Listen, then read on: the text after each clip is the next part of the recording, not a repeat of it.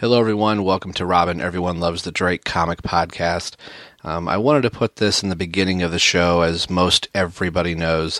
Uh, this past Thursday, uh, April 21st, we lost uh, Prince.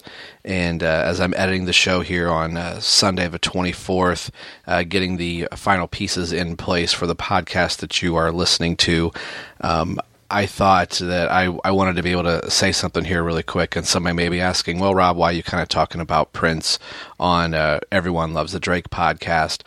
Uh, Tim came out in uh, 1989 in the comics, and uh, I was knee deep in reading comics, actually neck deep in reading comics at that time. And also because there was this little movie that came out in 1989, of course, uh, Batman. Uh, Prince wrote an amazing soundtrack, and there was no escaping Bat Dance that summer. And as I was reading my comics, I was listening to the Danny Elfman score, and I was listening to the Prince uh, soundtrack album. As I was riding bikes with my friends, I'd have my cassette tape player and headphones on, and I'd go out and just ride around. And I was listening to Prince's soundtrack. And even most recently, while Terrence and I were doing a Batman and Robin Eternal podcast, I put a couple Prince songs as, you know, kind of outro music uh, into the podcast.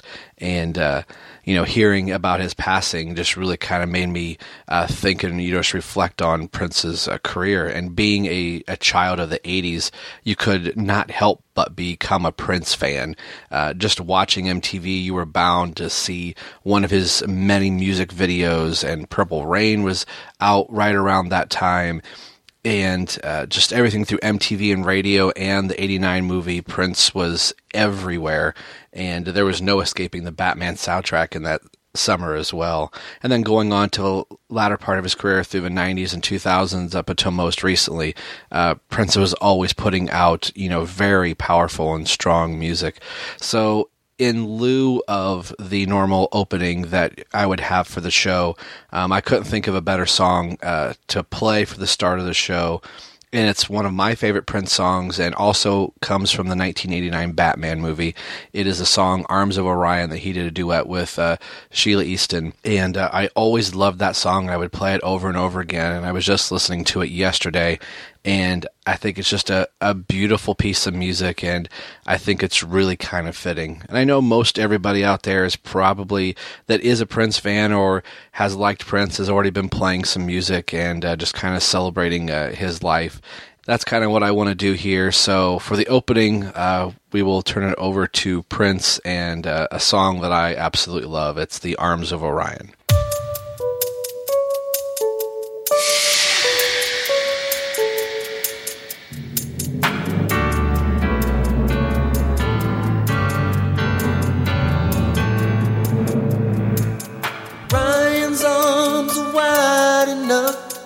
Hold us both together, although we're worlds apart. I'd cross the stars for you.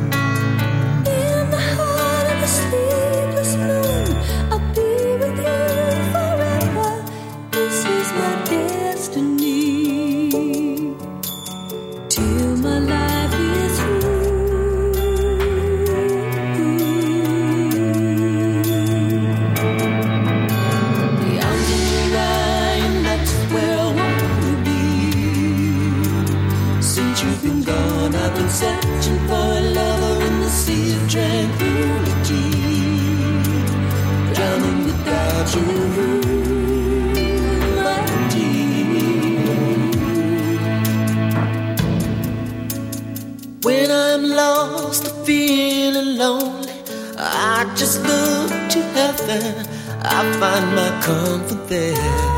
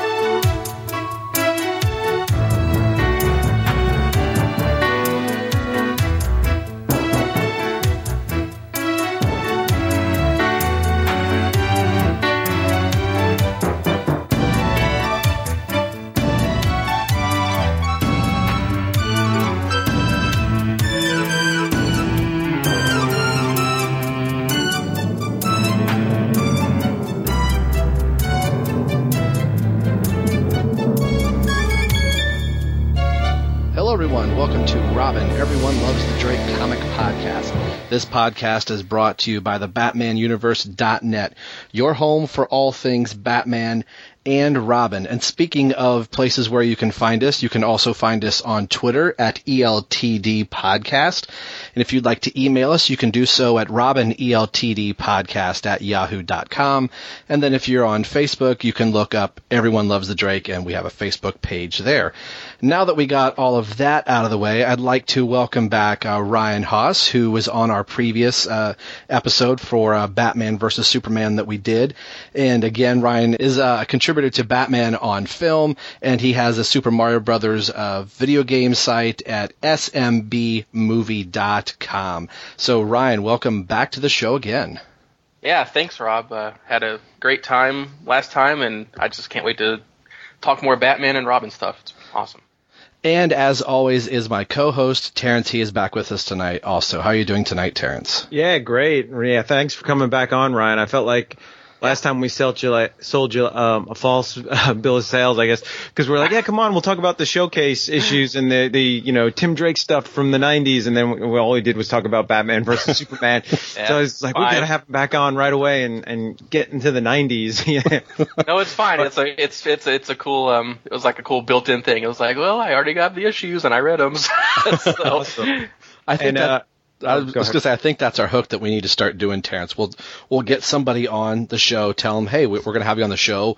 Uh, you know, go out and purchase these old comics, and then we won't talk about them, Yeah. and then we'll get them for a second episode. So that that's our hook, how we get you into the show. Uh, what would you have, uh, Terrence? Oh, I, I just want to uh, thank Ryan for, um, you know, I, I'm a huge Batman on Film fan, and I, I love the work that they've been doing on the um, the box office of Batman v Superman and, and their podcasts and analyzing the whole extended DC universe. And um, the latest podcast, which I just listened to, Ryan had mentioned being on ours and was very complimentary about our podcast and everything. So I just wanted to thank him for all that awesome work and, and thank him for the kind words. And it's just so awesome that like somebody is like in, so into the box office as much as I am because I remember going to college. I went to college from 92 to 96 and it was really hard to find box office and people didn't care. And I would go, I, I went to a huge state university in New York and they, they had a library with like journals from all over and they had have weekly variety. And I would go in the library uh-huh. and weekly variety in the back would have the listing of the, the whole box office for like the top 40 films or something. And I'd be just like the lone guy looking in the library. And now that there's like so many websites and podcasts and box office mojo and all this stuff, it's, it's pretty awesome. Uh, what was the uh, for the those people that haven't heard, uh, maybe not through this show? Uh, Ryan, do you have the latest uh, tallies for Batman on versus Superman? As we'll talk about it just here a little bit. Yeah, and actually, there's a brand new BOF podcast that came out like an hour ago. It's like a 25 minute recap thing. Uh, BVS was actually number four this weekend under the Jungle Book, Barbershop, and The Boss. It's uh, I think it made like nine million dollars or something this weekend. So it's kind of, it's kind of tanked at this point. I think uh, it's, it'll be good if it gets to 850 um, worldwide uh, but we're we're not hopeful that it'll get that you know a whole heck of a lot higher than that. It's Right. pretty amazing that it can make. Right now, it's at 311 million according to Box Office Mojo domestic and 516 million foreign for 827 million worldwide, and that's considered like a failure. And you know, like it's like Yeah. that- yeah. But It's it's um, it's it's it's a failure in context. That's the problem. It's like it was a movie that was expected to do a billion dollars, and it's fallen short of that. Uh, and you, when you throw on the critical overall critical reception, it's kind of a it's it's not what exactly what Warner Brothers was hoping for. You know. And that's what I wanted to mention, Rob, uh, about Batman v Superman. I, I kind of have this feeling that you know it's getting, you know, the the. I, I think how should I say this? I think in a year from now, or or a year and a half from now, this movie will be uh, much highly thought, much more highly thought of than it is right now.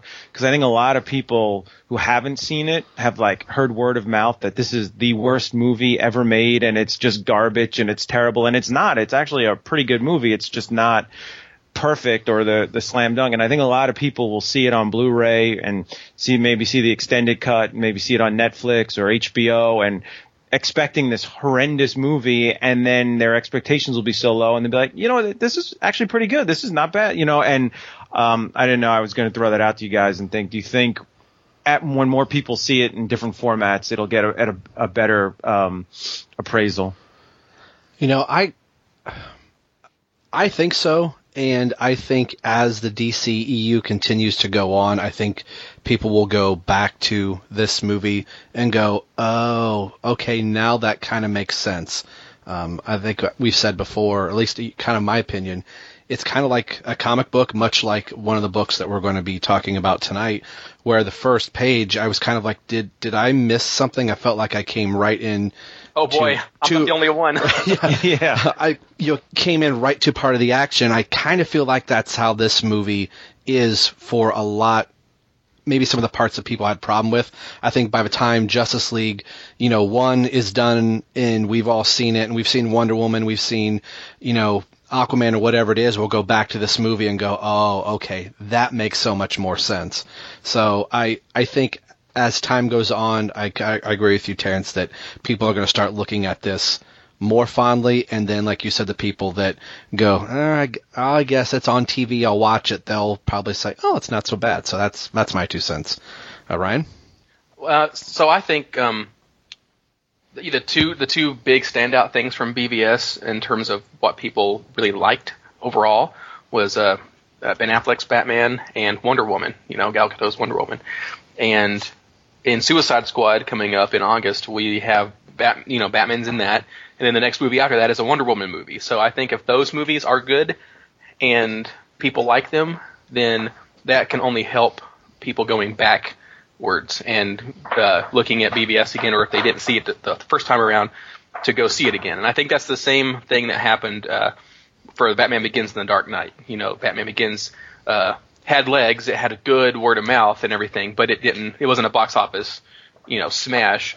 But uh, when The Dark Knight came out and did uh, really well, a lot of people went back and uh, experienced Batman Begins. So I, I don't know if that I don't know if that'll help the overall reception of the film. Um, and even if the director's cut is awesome, I, I think the damage is kind of done, uh, but it could mellow out a little bit as uh, as these next couple of films come out. I think. Yeah, definitely.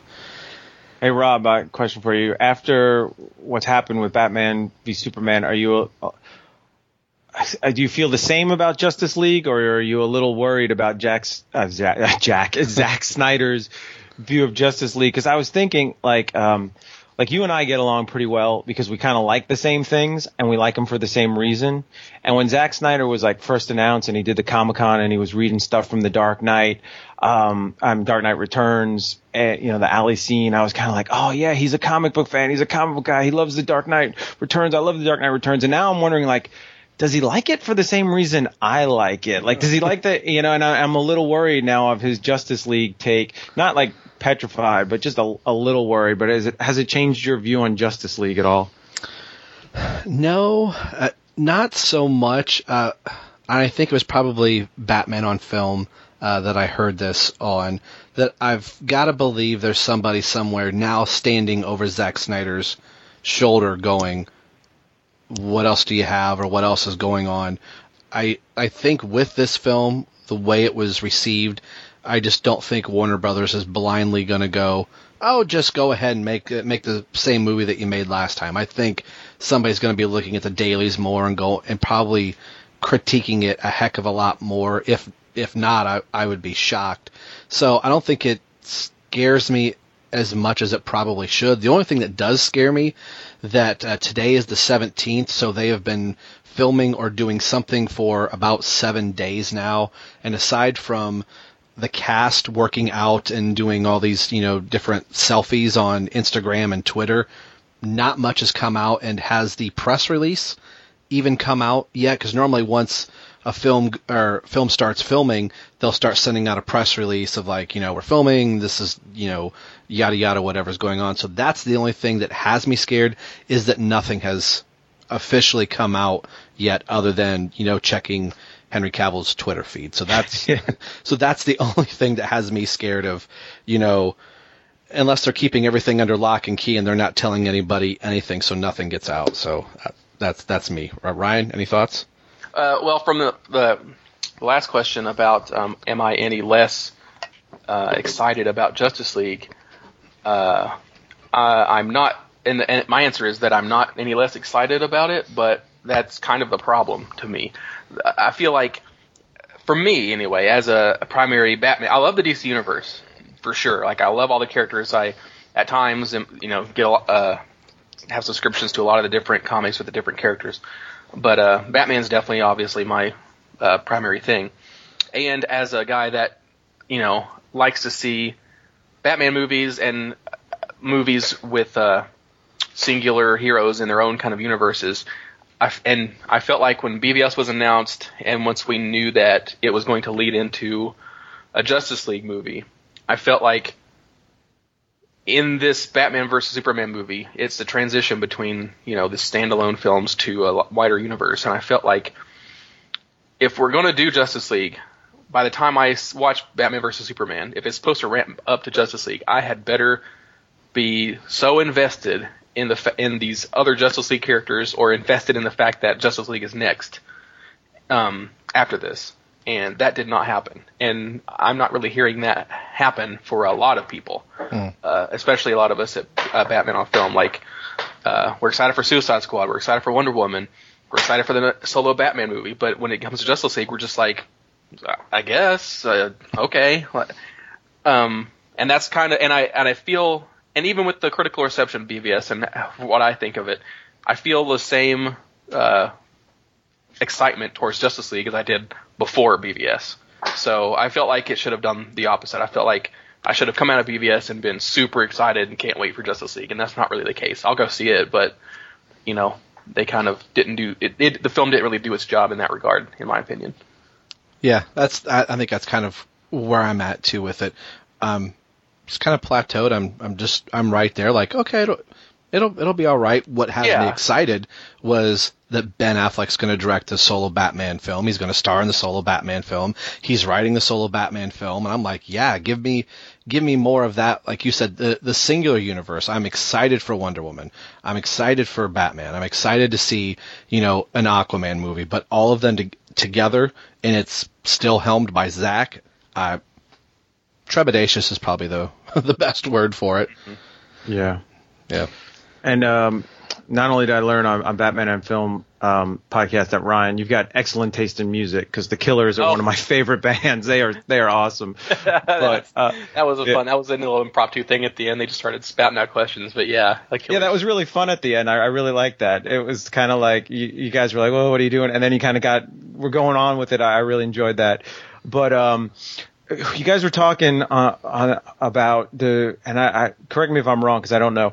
They're they're DC or Warner Brothers announced dates for two movies, but they didn't announce what, What exactly movies those were. movies were. Yeah. Have Yeah. they still not announced what the movies were? right. Yeah, we Right. still don't Oh. know. Okay, Yeah. because I don't. Do you think there's any possibility that one of those movies could be a solo movie for one of the characters from Suicide Squad? Because when when Warner Brothers execs were starting to see Batman v Superman before it came out, like the buzz we heard was they love Ben Affleck and they immediately wanted to sign him to like a three picture deal and have a you know solo Batman film and fast track all that.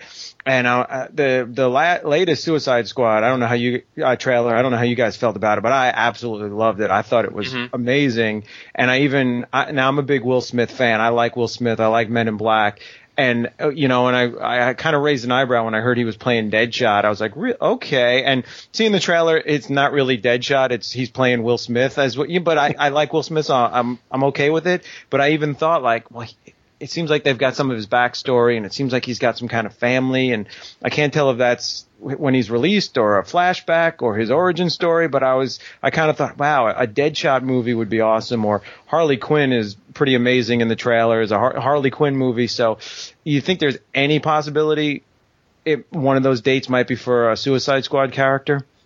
It could be. I mean, the, the general consensus that we we've been kind of thinking is that one of those dates is probably a solo Batman movie, and the other date is probably a Suicide, just a full straight on Suicide Squad sequel. Mm-hmm. It, um, but then again, like you said, if there's like a breakout character or something like Harley Quinn, maybe they could do a solo movie for her. But uh, if Suicide Squad as a group is something that people really seem to like when the movie comes out, it could just be a straight up Suicide Squad sequel.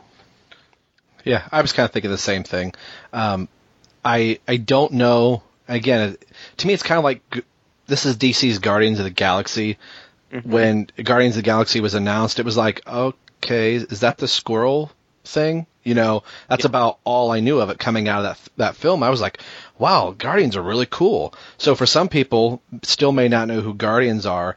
I don't think any one of the Guardians of the Galaxy can re- stand alone on their own movie, even if it's you know the Suicide Squad. If it's Harley Quinn, I don't know how strong she is by herself without having a member of the Suicide Squad or referencing the Joker or something like that. But as a whole, I I'm more thinking it's probably a Suicide Squad. Like if this movie does really well, then that extra slot's going to go to the Suicide Squad. Yeah, to, to to play off that, if you look at comics, it's always pretty notoriously difficult to have like a solo comic book series focused on a single villain. You know, you look at like the the Joker series from the '70s that Denny O'Neil did, like it was like ten issues or something, right? Um, you know, I know Harley Quinn's had a, solo comics and things like that, but in general, it seems to be the, the more um, Suicide Squad, Secret Six, you know, more uh, group-based things uh, tend to stick around longer just because there's more to play off of, and uh, that's something that people kind of respond to a little bit better. Yeah, it seems in those the, those books that are vi- based on a villain, somehow the villain starts becoming less of a villain and Right. kind of Yeah. starts being a good guy, and Right. you know, um, yeah. What'd you think of the trailer, Rob? I, I loved it. Um, there, in the back of my mind, I loved the Batman versus Superman trailers. I'm like, oh man, this is great. I, I, I can't wait to see it. I'd be lying if there wasn't a small part of me that's going, is this going to be like BVS that I love the trailer so much? And then the movie, I'm going to go, ah, it's not what the trailer painted. But now having seen BVS and looking back at it, you can go, eh, the trailer did basically say what the finished product was going to be. So, um, I'm I love the trailer. I thought it was great, and I'm with you. I'm a I'm a Will Smith fan as well. You know, so it looks like kind of Will Smith playing Will Smith, but you can kind of see some some depth into the character there, and uh, I I loved it. Um, the uh, the line I love is you know when the flag is going through you know if you make me angry you're you're dead you're this you're that and she's like if you vex me you know Harley's like I've been known to be quite vexing I was like man if if there Yeah. are moments like that throughout the uh, movie and then just the intense you know action where you kind of see uh, El Diablo and uh, Deadshot going back and forth. He's like, "Are you there? Are you there?" And then it, it of course, it cuts somewhere else. But seeing Will Smith being like, "Whoa, whoa, I, I was just trying to get you there," uh, just really made me smile. And uh, you know, that was something I don't think a lot of us did in Batman versus Superman is smile a whole lot. So uh, yeah, I'm I'm excited for this. And if the trailer, if the movie delivers on what the trailer showed, I'll, I'm going to be completely happy. Ryan. Yeah, the the latest Suicide Squad trailer was excellent, as was the other two trailers we've seen. I mean, I, like I said on the last BOF podcast, I just feel like they're firing on all cylinders for Suicide Squad. I don't really have any complaints, and um, if you were saying that the movie has a lot of action, you know, I, that's that's the primary reason for these reshoots they're doing right now is to add more action, uh, and it already seems that action packed. Uh, I yeah, I just love everything about it. You know, the characters, the are are, are pretty appealing. This particular trailer, I thought, did a really good job of of making me kind of start to be invested in some of the second tier characters. Like I even thought uh, Boomerang had some cool looking scenes. El Diablo had some cool looking little moments. Uh, there's a little scene with uh, Boomerang and Katana that I thought was really cute. Like it, I mean, there's all. I mean, if if there and like you said, the line of Harley Quinn saying about how she's known to be quite vexing. If the film is chock full of that kind of nice com- combination of humor and wit and seriousness, I, I think it'll it'll be excellent. And by comparison, the now that BVS has been out, I think a lot a, a lot of the really good dialogue and moments in BVS were all in the trailers. Mm-hmm. Like the really good stuff was, and I hope that is not the case for Suicide Squad. I hope there's just I hope we're seeing you know ten percent of the, the cool stuff, and then there's just so much more in the film itself. I think something that has has it going for it. It's and I'm not trashing on Zack Snyder, but for people that were like, I don't know, BVS, you know, didn't do so well because of Zack. This isn't a Zack Snyder film. So for people that kind of maybe are thinking, you know, we're we're two hiccups into the DCEU, I think this could kind of right the course a little bit and steer us towards a better outcome, especially heading down the road towards Wonder Woman.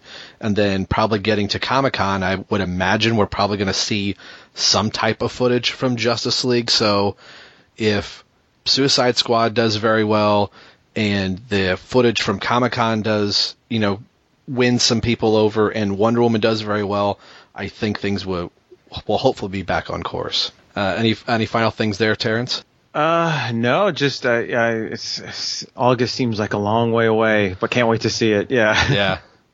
Well, with that, uh, we are going to get into the meat of the show. Uh, welcome to Robin, Everyone Loves the Drake, and welcome to the show. Let's all sing Pop Goes the Weasel.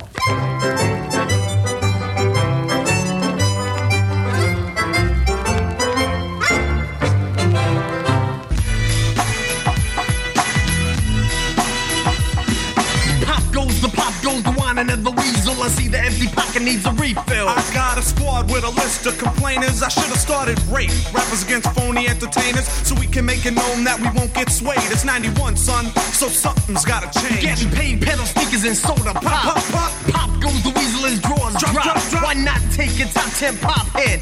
Fix the music and make sense, this rhymes I fit. guess it's the fact that you can't be artistic. Intricate raps becoming so simplistic. I got a strong mind, it doesn't have to be spoon fed. And I can read, it doesn't have to be read.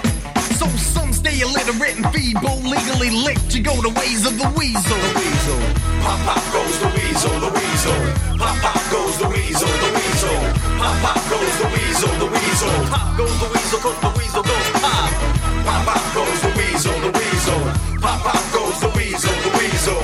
Pop, pop goes the weasel. All right, we're back, and uh, before we get into our comics, we're going to be looking at two showcase issues. Um, I've been tweeting out a couple images, and uh, the uh, icon for Twitter has changed, and the icon for Facebook has changed, and you've kind of seen the silhouette of the Redrake, which you know, as cheesy as that may be, of course, it's a play on words for um, DC's doing their rebirth, and um, I'm going to blame Terrence for this and it's an idea that I had while we were doing uh, the Robin War series, uh, Terrence and I for the Batman universe, and then I drug him to another podcast. we did uh, Batman and Robin Eternal, and something that Terrence and I had kind of been saying on and off, you know, Mike or whatever, that had been a while. I had been reading comics since. Uh, I had left uh, the Bat fans, and I think Terrence, you probably took a little bit of a break from picking up monthly books um, from. Yeah, but I'm about to get back into it in a big way with Rebirth. So Yeah, as am I. And um, uh, Terrence had said something, you know, and we had mentioned it in the last episode of um, Batman and Robin Eternal. Was I was kind of liking reading the weekly comic series and really getting back into uh, even monthly books. And DC is doing their full rebirth line, and somebody from this podcast, Tim Drake, is returning to his Robin colors and uh, really kind of had me excited. And uh, Terrence and I were kind of going back and forth is maybe what's missing from the podcast is some current continuity. As much as I love going through the 90s books and uh, the podcast will continue to do that, it might be nice to see what Tim is doing currently in DC Comics. So what you will find here on Robin Everyone Loves, Loves the Drake is not only are you going to be getting the 90s comics, but as Tim kind of pops in and out through the current DC comic books, starting with the June uh, relaunch for uh, Rebirth, Everyone Loves the Drake will also be covering Tim Drake in those comics as he were to appear. Uh, officially, right now, at the moment, he's only slated to be in Detective Comics. Um, I would think that uh, Scott Snyder, Scott Snyder, Scott Snyder has said that uh, you know he wants to open up the entire Bat family for the story that he's telling. So if he feels like, hey, we got a spot for Tim Drake, he may pop over there. Uh, Tim could pop over in maybe uh, Teen Titans, maybe helping with Damian lead the team over there. So that's kind of what's going to happen here. The main book that we'll be featuring here is going to be Detective Comics, as that's Tim's placeholder. So that's kind of our big news, and I kind of wanted to throw it over to Terrence and kind of see uh, what your thoughts are on uh, DC Comics Rebirth, and what are you thinking about uh, now covering uh, Detective Comics uh, on the podcast?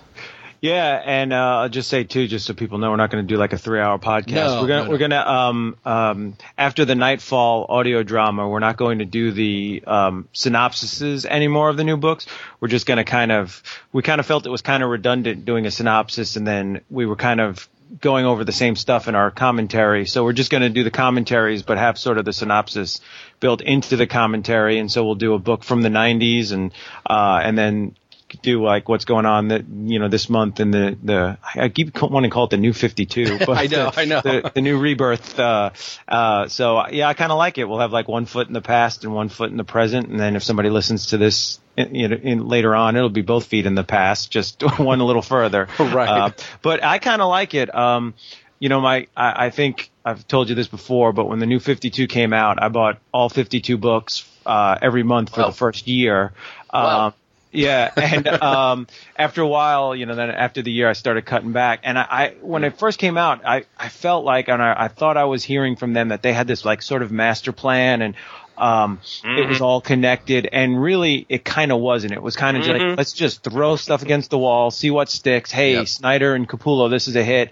Oh, this, you know, this book's not trash it, trash it, trash. You know, and it was kind of all over the place. I feel like Rebirth, it's it's a, uh, they're cutting the line a bit, which is probably better. Um, and hearing what I've been reading about, like Geoff Johns overseeing everything and um, meeting with all the writing staff, and they're gonna have like this two-year story arc. Um, I feel like it's a lot more focused and it's a lot more together than the New Fifty Two was. Yeah, and I really think with having Geoff oversee, some people were like, "Oh, it's, they're all going to be tied together." For people that have been wanting continuity, I think it's it's going to be, you know, pulling you know the things from the past that they said you know something was missing, you know, the legacy and the history, and the New Fifty Two was trying to fit everything into this, you know, five year time capsule. And at least for us Bat fans, of going if it's, if this is a five year time can- capsule, uh, Batman's gone through like five Robins. And he's have had one one a year, plus a death of one, and then getting another one, and a son, you know, and all that stuff.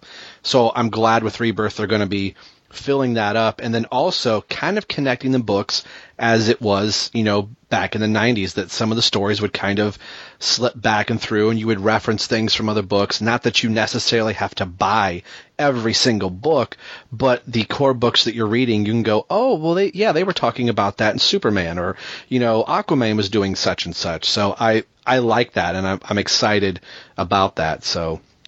I think that'll be really cool to add that element to uh, Everyone Loves the Drake podcast. And we're still kind of working out the format of going. Uh, the podcast is set up to be a bi monthly podcast, and we've been doing it basically once a month. So, depending on how things go, you, you could get two 30 minute episodes um, out, one in the 90s and one currently, or we'll just do one big episode, but not do like, oh, it's going to be two hours. You know, we'll do, you know, a little 30 minute segment here, a little 30 segment here, and, you know, that's the show. So we're kind of working out those. We've got a, a month or so to see kind of how uh, Rebirth is going to fall out for us and how we're going to pick and choose uh, what we do with the 90s books, but we're really close to the Robin ongoing series. So if everything times out right, uh, by the time we hit the 90s Robin 1 series, we should be right in Detective Comics Rebirth, and we'll see what Tim was doing in Robin number one and how Tim is the same or different in Detective Comics. And I like that Detective and Action are going back to their old numbering. That that makes me really happy. Yeah, and I can't wait till we get to Robin number one because I still think that has the greatest opening page of any series, issue number one Yeah. in the history of comics. Like, I'm not gonna say it's the greatest series or the greatest issue, but that that first opening page is just so awesome. But I can't wait till we get there. Yeah, definitely. Well, uh, we have been talking about uh, doing a showcase, uh, two showcase issues, and talking about continuity and trying to figure out where this book actually falls in line with.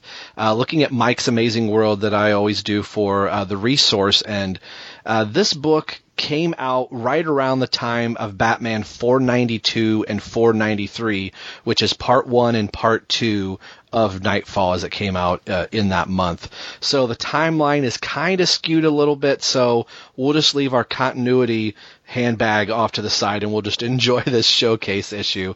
And uh, Ryan had mentioned on the previous episode that he was collecting uh, comics for a certain character. And uh, you can kind of go into this, Ryan, if you want, uh, why you kind of uh, gravitated towards uh, these uh, uh, two uh, books uh, in general. Cool. Can I can I talk about Rebirth very briefly? Yes. Okay. I that that's a cool announcement, and I think that's going to be really cool, you guys, for the show because and, and you know, Detective Comics is twice a month, so Yeah. that could work out really good for you guys' schedule. So for the new, I, I can't believe Terrence, you bought all the new Fifty Two for a year. I I started when it came out. I did I did the same thing. I got a lot of books. I got a lot of books that I normally wouldn't get, uh, and eventually, just like you, like I trailed off when I felt like they. It, it felt a lot of times like they were, the books were getting, were suffering because they were being tied to the to the new 52 like timeline or whatever. Like they were they were that they were too shackled with some of that stuff. I thought, and especially when it comes to like Batman and his extended family, I, I felt like, you know, out of all, a lot of the new 52 characters, I feel like Tim. I, I don't know if you guys would agree, but I feel like Tim Drake really got the sh- got the shaft. Oh, because man. Oh yeah. It was it was pretty horrible. Scott Lobdell. Scott Lobdell. Oh God, Yeah. yeah. Don't even get me started on that. I mean, because actually, yeah, I'll talk about it because I I picked up Teen Titans only because Tim was in it. I'm like, this is the, okay. This is the only book that Tim Drake is in, so I guess I have to get it. And he looks like Hawkboy and not Robin, but okay, I'll get it. And so I got Brett Teen Booth. Titans for like, God, like a year, and I kept thinking like, it'll get better, it'll get better, it'll get Yeah. better, and it, it was it, it got so terrible. When it got to the point where they did that first big like super crossover with a bunch of books, I was like, okay, I'm out, I'm done. and then when they finally got around to doing Tim's origin, I was like, this is terrible too, because it was just so bizarre. Like he's in witness protection or whatever, and then he's not. He never was never Robin, and he was only Red Robin, and and I felt like, you know, some of that stuff is okay, and I, I don't know if it's just nostalgia or what, but I just felt like what what they came up for for Tim was just kind of a, a it, it paled in comparison to the to the Tim Drake that I knew and loved before. Uh, so I'm super excited for you know Rebirth to see Tim Drake be Robin again or Red Robin, I guess, but he looks like Robin, and that's good enough for me. The the concept behind this new Detective Comics is really cool.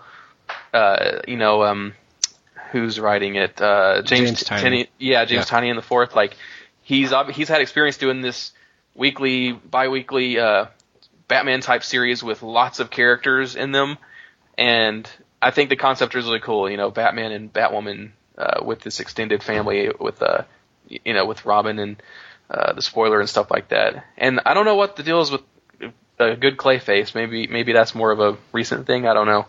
Um, looking at the uh, I have the previews magazine here, and I'm trying to flip through it uh, really quick.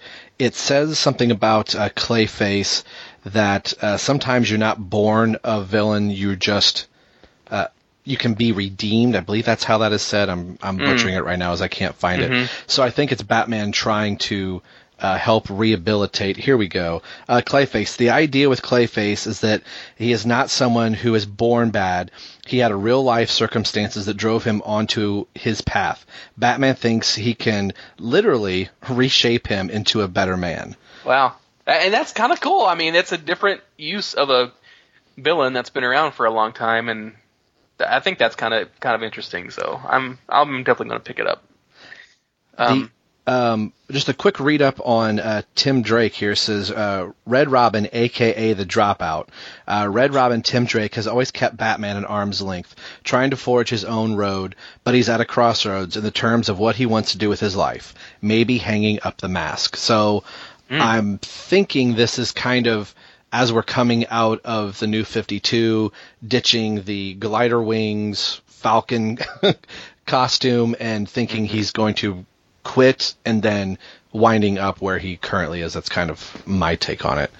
yeah, that's cool. Yeah, the other thing I like about Rebirth a lot is that it looks like they're letting a lot of the creators um, kind of design and have their own way with their characters of their book, and each book is kind of unique. Because that's what I liked about DC. Like the difference between DC and Marvel is that Marvel pretty much made all their own characters. Like those are Marvel characters that came from Marvel Studios or Marvel Comics. Um, there's most of them are done by like a core group of writers and, and artists, um, depending on which decade they came from. Uh, but DC is lots of different creators, uh, lots of different companies that were like merged together or, you know, Warner Brothers purchased DC and then they purchased other companies and that's how they got like Shazam and Blue Beetle. So they're, the DC characters always to me had much more like unique looks and, and different, you know, um, artists designing them. And then when they did, you know, the new 52, it's like, oh, everything's designed by Jim Lee. And it's like all looks like Jim, and, and I, that never really kind of sat right with me. I, I kind of like the more variety in DC. Yeah, and I'm glad we're kind of we're getting back to that. Um, while it sounds like some of the new 52 continuity is staying, I think Yeah. a, a lot more um, is also coming back with it from the past. Of like, okay, we're kind of keeping continuity going here, but there are things about Superman that were gravely taken out, so those pieces are getting put back in, or things about Batman, or uh, Tim Drake is a good example. Um, the missing pieces, and it makes me happy to know that uh, Tynion grew up with Tim Drake, much like you know uh, you and I, Terrence, that he cut his teeth on the Tim Drake series, and he was you know real adamant about wanting to help uh, return Tim Drake to his former glory. So that Yeah. that makes me very happy. And I love now that there is like as many former Batgirls as there are former Robins. Yeah. and they are actually using them. Like you see here, you've got like you know, Cassandra Cain and Stephanie Brown, and they're being used as characters in this thing. I think that's fantastic, and I because people like those characters, those spec- just like we love Tim Drake. A lot of people like those other you know Batgirls, and I really like that they are using them in a current you know comic book. Uh, I kind of want to switch a quick gear since we were talking about that in other previous Batgirls and going on to one of the last shows we did, uh, Batman and Robin Eternal. In the case of uh, Stephanie Brown, spoiler, and uh, Cassandra Cain, who is now known as the Orphan. Um, I and that's kind of continuing over since Tynion, you know, helped write that series with Snyder. He's writing Detective Comics, so I kind of feel like if you enjoyed Batman and Robin Eternal, you're kind of getting more of the same. So I wanted to get your quick thoughts on the conclusion of uh, Batman and Robin Eternal, Terrence, uh, since you uh, missed the uh, last podcast, just to kind of, you know, this will also help tie into a rebirth as well. Yeah, um, yeah, sorry I couldn't make it, but uh, yeah, you know the conclusion, um, the whole fight with Mother and everything was kind of how I, I thought it would all come out, but it was it was done pretty well. Um, wasn't too like on the edge of your seat. Oh my gosh, is this you know are, are they not going to save the world? Um, but I, I did like. Um, the the addition now that um Cassandra Cain you know I'm not so crazy about the whole title orphan and all Yeah. that I kind of like the Black Bat what but but at least Yeah, I did too. yeah, at least it gives the promise that she's going to be uh, around and that she's going to be used. And I love the spoiler. So Stephanie Brown in that spoilers costume is awesome. So, um, eh, you know, um, I, I was kind of annoyed the uh, the way they treated Azrael a little bit at the end there. Yeah. Um, I don't know what happened, but you can spoil it. okay, I, I was one reason I and then that, that'll tie into the showcase issues. Yeah. Get back to those is because I, I bought a few of those issues in the middle of of I haven't read all those of the Batman and Robin Eternal. I started like the first three issues, but then it's hard to keep up with it because it's so they come out so often. But when I heard that they were bringing back Jean Paul Valley Azrael, I was like, oh holy crap! And I went and I went and got those, but did they screw it up at the end? not not too, so much. It it kind of like the cover had like a, a showdown between Azrael and, and Dick Grayson, um, and then in the issue it really wasn't much of a fight. It was more the next issue where they kind of fought, but it was kind of like Dick Grayson was there to apprehend Mother, and John Paul was there to kill her, and so Dick Okay. is like trying to get him to not kill Mother, but they end up fighting each other, and it it just I don't know. I, I kind of wish even though as much as I love the character Azrael and I love John Paul Valley and want to see him prominently in the DC universe, I kind of wish they wouldn't have chosen this series to try to reintroduce him and just given him his own like sort of Azrael miniseries or series mm-hmm. to introduce him. It was kind of, I felt a little shoehorned in, and then at the end it was kind of he wasn't in like I don't know seven or eight or nine issues up Right. up to that, and then all of a Yeah. sudden I think it was more of a like, hey, don't forget about this guy kind of thing Yeah, as opposed yeah. to Thank being a real part of the story. Um, Yeah. but but overall, it was it was really good to see all these characters interacting. I think my favorite was just not even so much the action of the story, but just the scenes of just like Tim Drake and Jason Todd, just like you know giving each other one-liners and you know seeing all the Robins interact and stuff. So for that, I, I really enjoyed it. Um, and it was kind of cool. I wanted to hear your take on it. This may make uh, Ryan happy.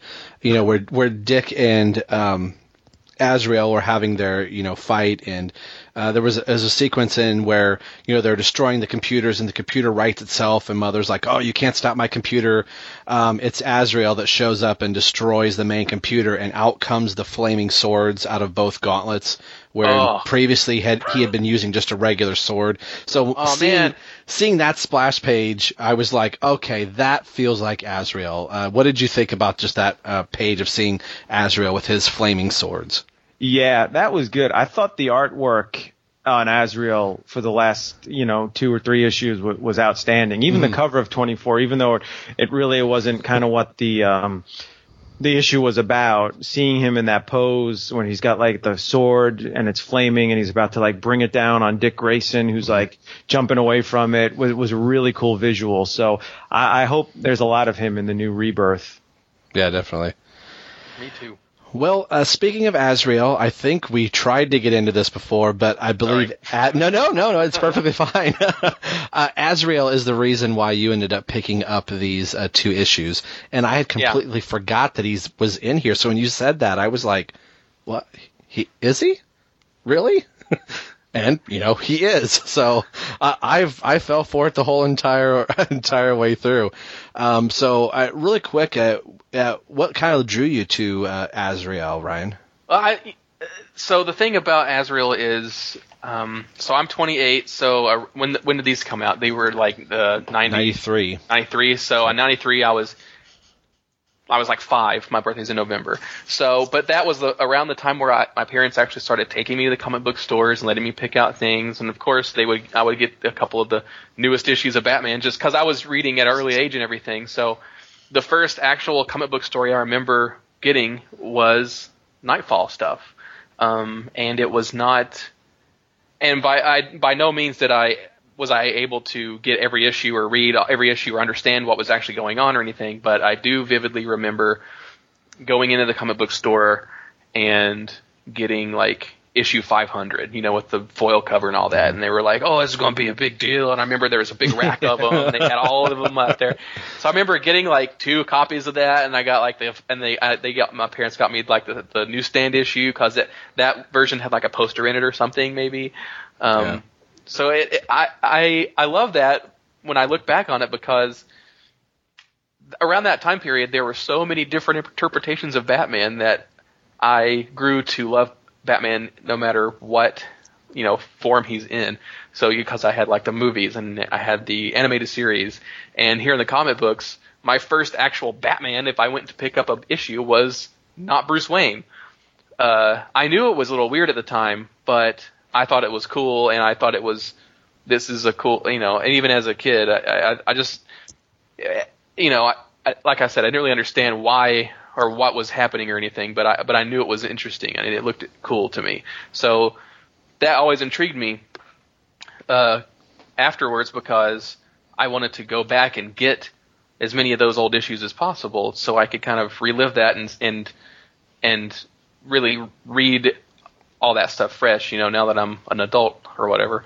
Uh, and I love Nightfall overall, and that's a, a big reason why I really enjoy listening to some of these past episodes of you guys' podcast. Is uh, I've read Nightfall over and over again, um, and I largely because I like Azrael, and you know it's a cool storyline, but I have never really read all of the you know Azrael solo series. I've read bits and pieces of it, and it's funny. But Terrence, you were mentioning how they in, integrated Azrael in Batman and Robin Eternal. That's kind of how they used him back when in the '90s too. Like it, he would do stuff in his main series, but then he would kind of just pop up one or two times, like in a No Man's Land or whatever. But like even when, Yeah. when they but when they actually go back and reprint the stories, they conspicuously leave out the Azrael issues a lot of the times. you know, Yeah. so it always seems like he's kind of an under underrated, underappreciated character, I think. And so for me, I'm just trying. I've been trying to go back and just get uh, every appearance of uh, Jean Paul Valley Azrael from uh, Sword of Azrael all the way to his uh, solo series, kind of like you guys are doing with Tim Drake. So that led me to getting, you know, I've got a lot of the Nightfall stuff already. I'm I'm five issues short of ha- getting the complete hundred issue run of uh, Agent of the Bat or Azrael. Yeah. But there's a lot of intermittent random issues, uh, like stuff in the showcase uh, series that have Azrael stuff in them. And so I was getting like lots on eBay or whatever of two or three issues here, two or three issues there, just to get some of the things that Azrael was in. And so eventually, when you guys were like, "Oh, we're doing these showcase issues," I went through my collection because I was like, "Actually, I think I've probably got actually owned some of these just because I've gotten them uh, while buying other issues, just because it was a lot that had a issue that Azrael was in." So I actually have Showcase '93, five and six. Cool. Terrence, do you have these physical copies? Of, Um, I have, oddly enough, I've, I've got Showcase 93. I've got number six. I don't have number five uh, from um, when it originally came out in the 90s. And then I also have seven and eight, which that is a Nightfall tie-in. Uh, parts 13 and Right. 14. It's a two-face story. And then I have numbers 11 and 12, which were a Nightwing story, but Tim Drake is on the cover, and it's Yeah. actually a Tim Drake, um, Dick Grayson like team-up story. Um, so I bought five. I actually ended up buying five and six um, digital as well, just to be able to read it. Um, so I I don't know why I have six but not five. It's, it must have got lost somewhere. Uh, I don't own five or six, and I can't believe I. I could have swore when you had said, "Hey, are we going to do the showcase issues?" I was like, "Oh yeah, of course we are." And I looked and looked through my, you know, short boxes, long boxes, and I'm anal, and I've got everything, you know, alphabetized, and um, I collect my comics. You know, if it's let's say No Man's Land, if it's telling one whole story, I don't keep the okay. The Nightwing books are with Nightwing, and the Robin are with Robin. If those stories are all contained in one, that's where all those are. So if I want to read them, I can read them all together. so I kept going like, well, maybe I put it with Nightfall. So apparently I never bought them, so I guess I'm a bad Tim Drake fan, so I'm looking at it on my iPad. I don't, I don't think Tonight. anybody could ever say you're a bad Tim Drake fan because you don't have Showcase 93, 5, and 6. But I actually have, like, I've got one, I've got uh, 1, 2, 3, and 4 as well. So when when I read, we can get into this, but when I started reading number five, I was like, "What the hell's going on here?" Yeah. I don't even know. But then, but then I looked up information about the series and how it's an anthology series, right? And how it follow like all 12 issues follow like a whole storyline. It's like a like a like a drama series or whatever. It just like focuses on one character, and then like the first four issues, I guess, were focused on Catwoman, like her in her at the her section of the story, and then in issue four, you get some uh, Tim Drake Robin, and it leads into the same. It's the same storyline, the same kind of time period. It leads into what you we will read in uh, five and six. I had the same Yeah. thing. I was going, do I need to get showcase number four to understand why Tim just got kicked in the back of the neck? You Yeah. know, here.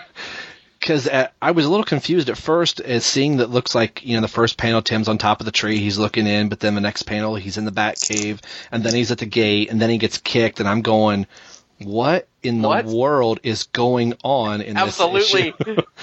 Absolutely. Yeah, and I was was- reading it and I was thinking like, is is this Catwoman that's talking? Like I don't, or is it Tim? I don't understand. And the, all of the uh, all the captions have these giant letters, yeah, and man, that's that's that's pretty distracting. And, and I'm just like, man, this is garish. Like what's going on? But but once I, I so I did go. So I read five. And then I went back to four and read that, and I'm like, oh, okay, well that makes sense. And then I read five again, and then I read, and then I read six. Yeah, I, I thought there was a glitch because I was reading five on like guided view, so you only see one panel at a time, and I'm like, these are out of order or something. Like this doesn't make it makes no sense. And then I pulled back and when like back to full page, I'm like, oh wait, no, this is in order. What's going on? And then it said, I went back to the description and it said uh, like leading out of the Catwoman story, you know, sort of spinning out of the Catwoman story. I was like, ah, I get some of this is flashback and it's out of order.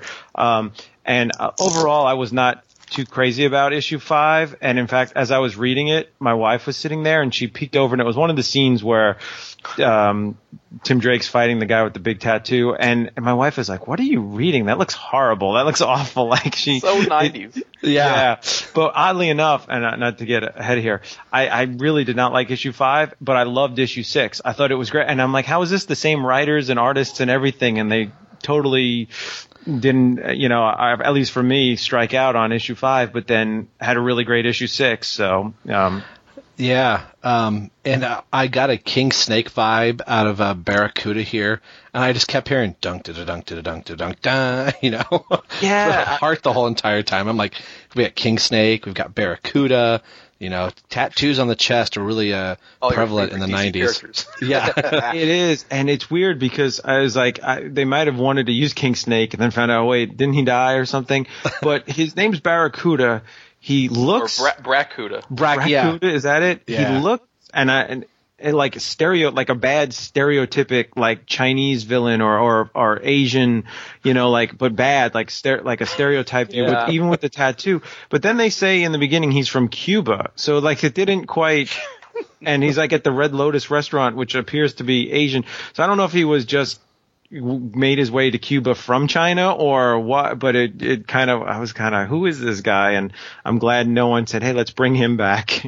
I mean, you know, you're a big deal in Gotham when you don't need to wear a shirt at all. So like, oh, well, you're gonna get the high rise uh, out of here. Um, our writer is Doug Moench, and uh, we have uh, Kevin Dwyer. It was so small. Dwyer and uh, Dick Gior- Giordano. Man, I can't Yeah. talk tonight. So uh, the art had me with uh, Dick doing it, but uh, you can kind of see it's it, it starts off pretty good. Then I think as the issue goes in five, um, the art starts getting a little bit more on the sloppy side. There wasn't a whole lot of dialogue in a lot of the sections here. Barracuda, I believe that that's his name. You know, Bracuda, yeah, as he's you know going into you know the sauna here, and they're trying to, um, which I thought was a, a kind of a cool scene uh, with Tim trying to you know fight him uh, in there through the the the steam room and all of that. But uh, then it takes an ugly turn where uh, he gets the best of Tim and he falls. and It looks like he's falling onto his cape. Um, in uh, page nine here, if I've got the page number right digitally. Oh, onto a bed of hot coals. Yeah, bed of hot coals, and then Tim flips him up and over and causes him to uh, land on his head, catch his hair on fire. So right away, I'm like, wow, this book is. Yeah, getting kind of gruesome right away. You know, Tim's uh, hitting the guy with the bow staff in the back of the head. Uh, they're head butting each other, and uh, I, I, we've kind of said it before that uh, with Tim, especially like in some characters, uh, Tim would be able to get out of every scenario. I like it that they're still maintaining that Tim is still very new at doing this. Even the conversations with Commissioner Gordon is kind of, you know, giving Tim the pass of like, well, it's okay. You know, even I didn't catch him the first time around. Mm-hmm. Um, that was- ties into the second issue too. yeah. Um, and uh, I think Terrence and I were keeping count of how many times Tim uses his slingshot, and we're like, well, he probably doesn't use it ever again after the Robin uh, miniseries, and you know Tim's using it again. So I think anytime Tim is outside of his own book in a miniseries, of a slingshot's more prevalent. So I always kind of like that uh, in the arsenal for Tim. The one But- thing I don't get with the fight is when the guy, uh, boy, I can't say it, Barracuda, is what is it? Barracuda. Barracuda in that very interesting diaper he's got on or something. Um, when he runs out, he jumps in the pool, obviously because his hair's on fire, to swim to the other side. But then, like, Tim jumps in the pool after him. Like, wouldn't it be quicker to just run to the end of the pool? it just, Yeah. It seemed kind of strange, Oh. but yeah. Uh, And and not Well, only he was getting shot at.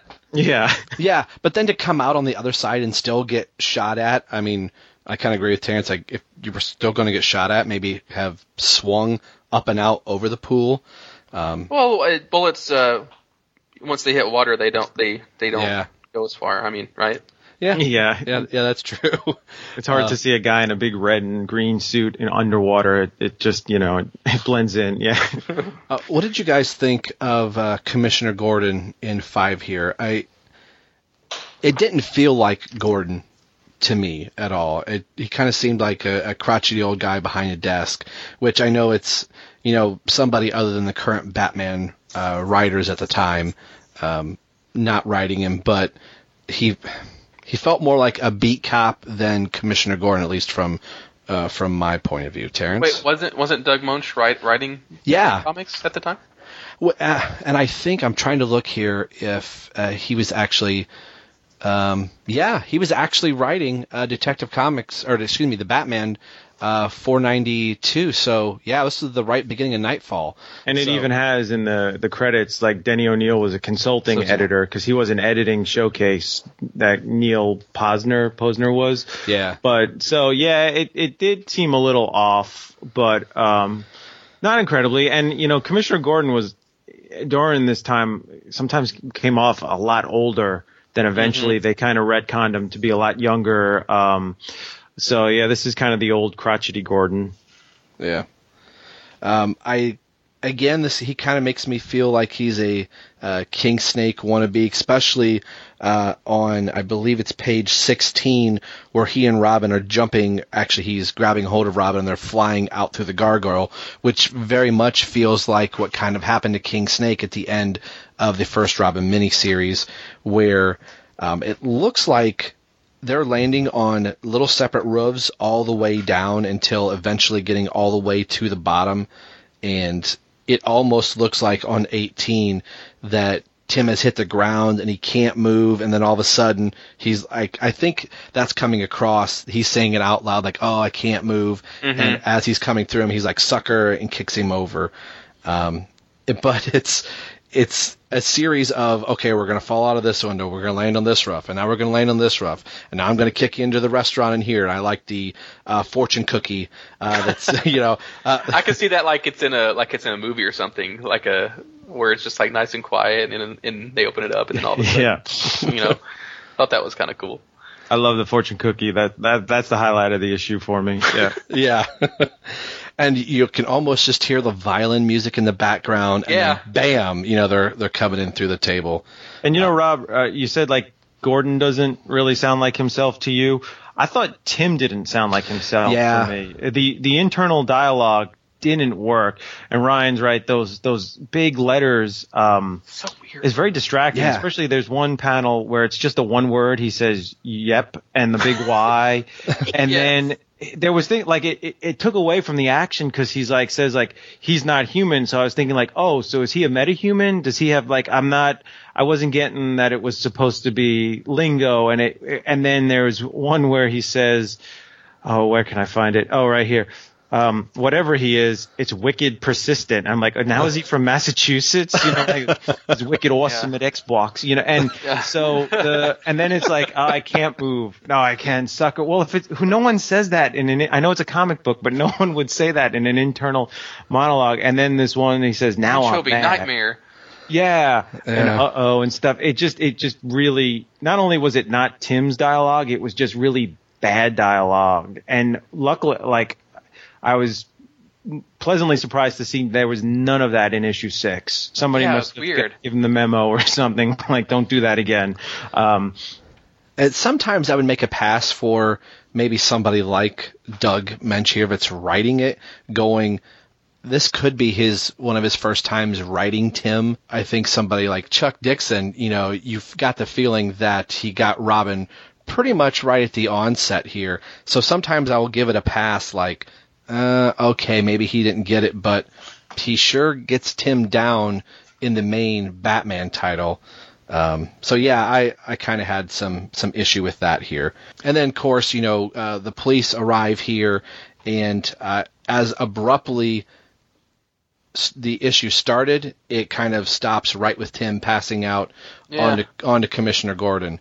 Uh, final thoughts on five here before we take the jump over to six. I think uh, Terrence has already kind of said it. My feelings were kind of the same way. Um, maybe this is why I didn't pick up five and six. It just it seemed it seemed off. And sometimes with my comic shop, that if it wasn't on the wall, I it's not like the internet, like you know this was going to come out. So I thought the, the showcases were so sparse that Right. if, I, if if it wasn't on the wall, then it, it just it, it didn't exist to me. Uh, what did you think, Terrence?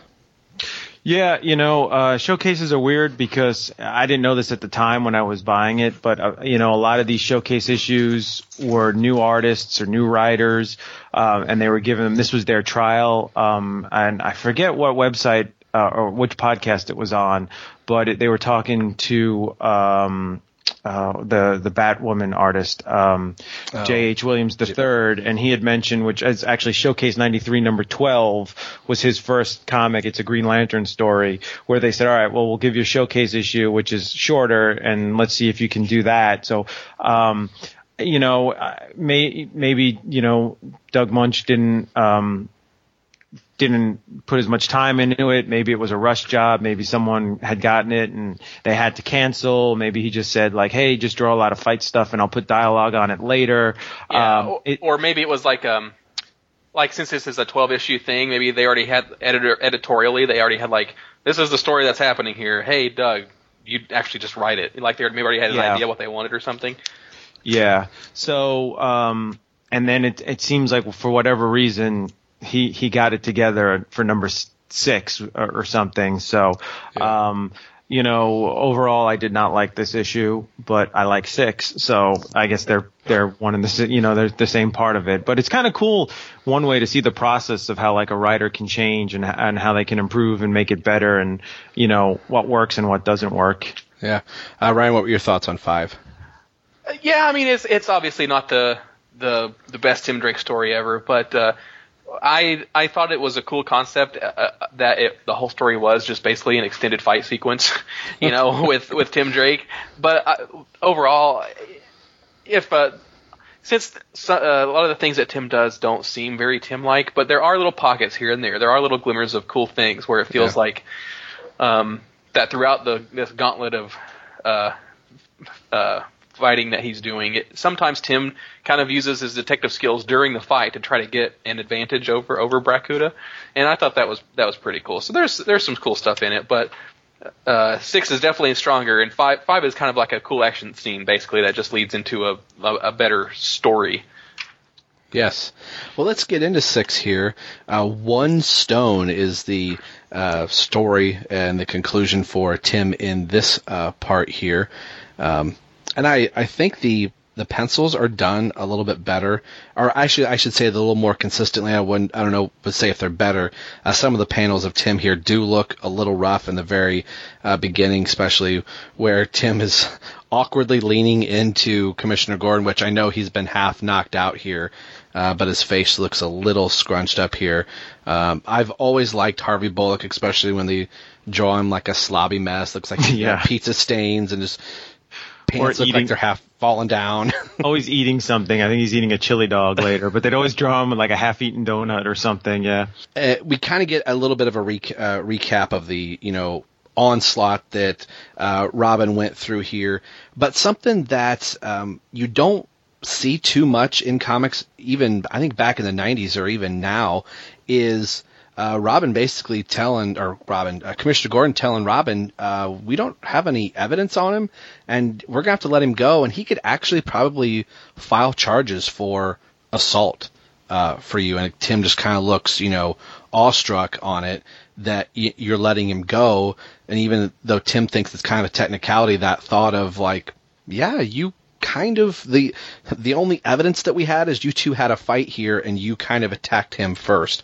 So I kind of liked seeing that as sometimes they'll just kind of gloss over it, but they kind of pointed the finger to that. What do you guys think about, you know, those type of real life scenarios? Do you not like to see those in comics, or do you kind of like them to be brought uh, to attention? Terrence?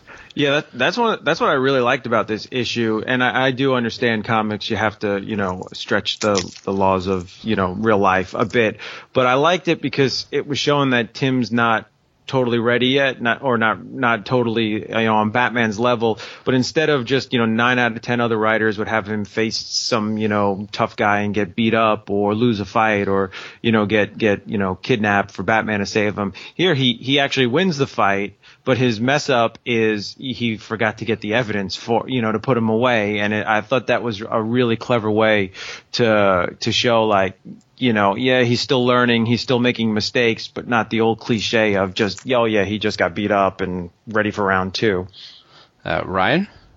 Yeah, I thought that was awesome, especially in a in a series like this where one thing leads into another. It, it was very much like a like a like a drama or something, where one episode or issue is this whole thing, and it leads into the next thing where it's a cause and effect, and and it was used to very a very good effect, I thought, and it just speaks to Tim's inexperience. You know, if you look at it and you say, well, Batman would have caught the guy and had evidence at the same time. No, no, no sweat. Uh, so it was cool to see Tim like absolutely exhausted from fighting this guy and be like, wait, everything I did didn't matter. Um, and to see what happens later in the issue with, with Batman and how he's trying his best to kind of slowly train Tim up, but, uh, keep his confidence up. I, I just, I just, overall I thought the story is pretty excellent. Yeah, and I like the. I got a Law and Order uh, vibe here, where uh, we're on to page four with, uh, like I had said previously, where Gordon was saying, you know, you're not Batman, you're still learning, and he says, uh, yeah, by the time I graduate this high school of Hard Knocks, I'll.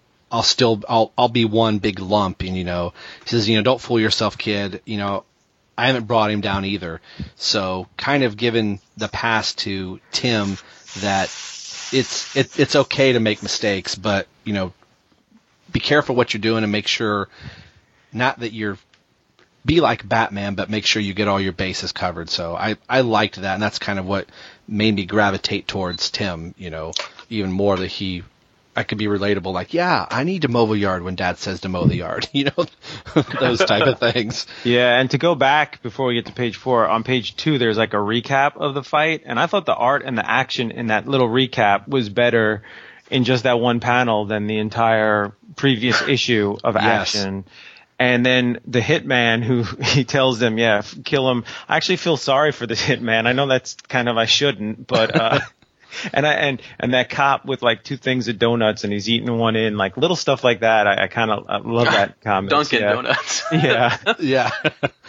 uh, just the the background little gags that they would uh, put in there, I really like. And sometimes in the '90s comics, they, they would just kind of give you a, a purple background and not really do stuff. But when they do little things like that, that I was kind of you know looking at the cop there and just you know other little things uh, that they may drop in from time to time, and even. In four, it looks like there's a picture of Jim Gordon and Sarah Essen, you know, in the background. Yeah, there's some other cool stuff like that that we can get into later in the issue. But did did it? Did I miss something? Like, what's the deal with the with the Nazi guy on page one?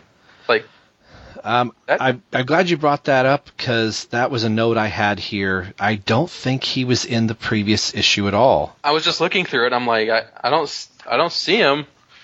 Maybe I'm missing something.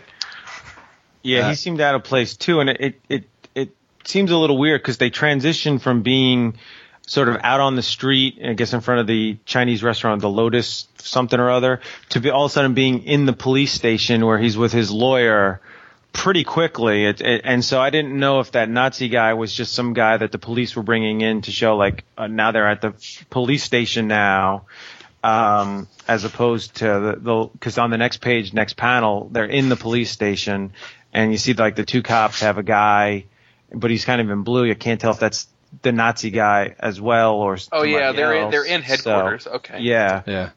But that all that happens in the course of three panels. Well, four once you you know go over. It looks like they're outside the restaurant and then consoling Tim outside of it, and bam, we're right in. So you don't really get a lot of perspective of where they're at, other than in the previous issue, Tim has knocked the guy out on the floor. So yeah, that happens rather pretty quickly, and I kind of go, well, they're telling two other stories in this book, and you only have eight pages to tell the story, so uh, they're trying to use as little few panels as they possibly can. When I first read it, and you can you can make a cl- sound clip of how many different times I say his name wrong, but Brakuda, Bakuda. You got it. You got it. Right. Yeah. I, when I first read it, I thought it was one of his henchmen, and then Yeah. the Nazi symbols. I was like, "Well, wait a minute, was am I missing something?" And then I, I just now I think he's just some random guy. So Yeah.